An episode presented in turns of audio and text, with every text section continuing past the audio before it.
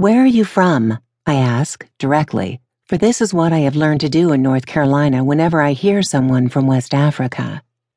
She answers, We live in Cary, once a town outside Raleigh, but now a tidy upscale suburb. But this isn't what I mean. No, I correct her. Where are you from originally? And she sturdies herself. I am from Africa, only it's more like Africa, with the emphasis on the ah and the ri vibrating on her tongue. Still, she doesn't take me seriously. No, I venture, more sternly this time. What country?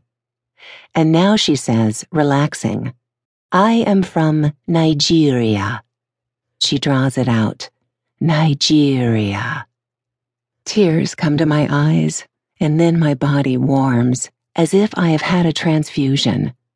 I know, I tell her. I was born in Ogbomosho. Every Nigerian knows Ogbomosho, in Yoruba land.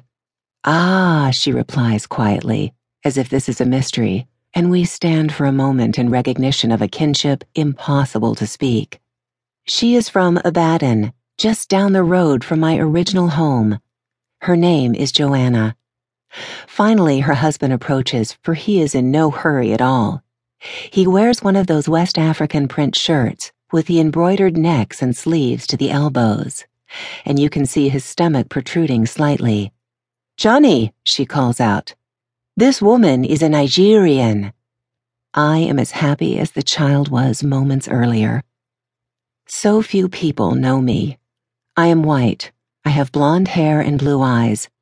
I teach American literature in the English department of North Carolina State University.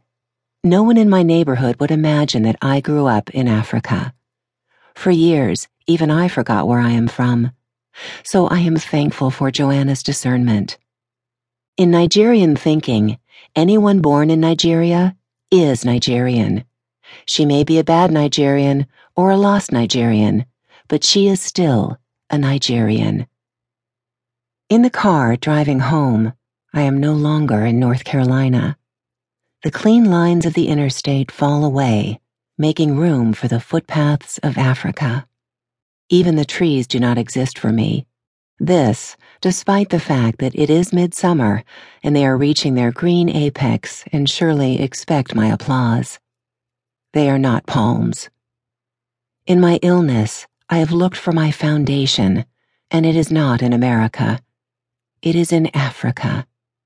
Now there is no other place than Nigeria, no other place than the river, and the compounds, and the brown villages.